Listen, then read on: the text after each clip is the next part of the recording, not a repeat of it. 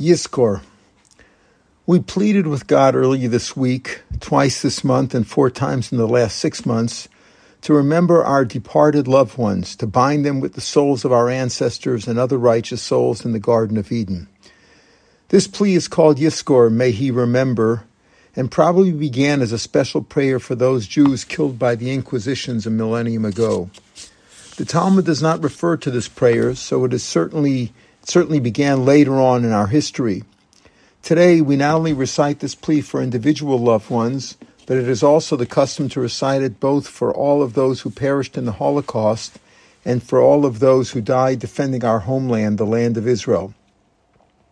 This week, we also begin the book of Bereshis as we start a new one year cycle of reading the Torah portions weekly to finish the entire five books of Moses by next Simchas Torah as we finished earlier this week. It is basic to Jewish life that we remember the past, but simultaneously look to the future optimistically, with hope and confidence that the Lord will grant us a good year, a good future, with good tidings and complete redemption. My dear cousins Paul and Martin Schiller, both Holocaust survivors, told me years ago how my father, the sole survivor of his entire family who were killed in, the, in Treblinka, constantly looked ahead, marrying immediately after the war, building a family, conducting business, keeping Shabbat and mitzvos, and always living with God's salvation in his mind. This despite the catastrophic past that he had just suffered. We remember the past, but look confidently to the future.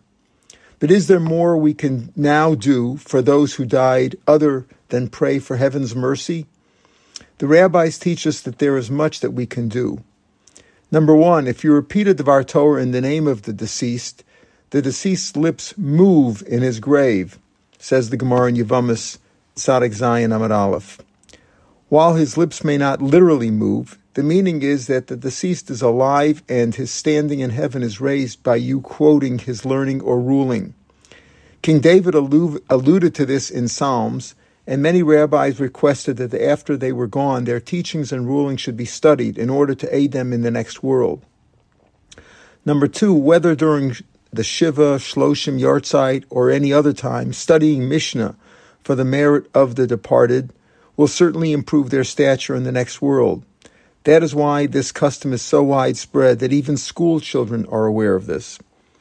Number three, Talmud Ksubas uh, Ayin Aleph teaches us that it is a mitzvah to fulfill the wishes of one who died. Why? Presumably, it brings peace and comfort to him in the next world. So, conforming to the wishes of the deceased is a mitzvah as you are performing a kind deed for another person, even in death. Number four, honoring and fearing one's parents is part of the Ten Commandments and one of the mitzvahs that guarantees us longer life for fulfilling it.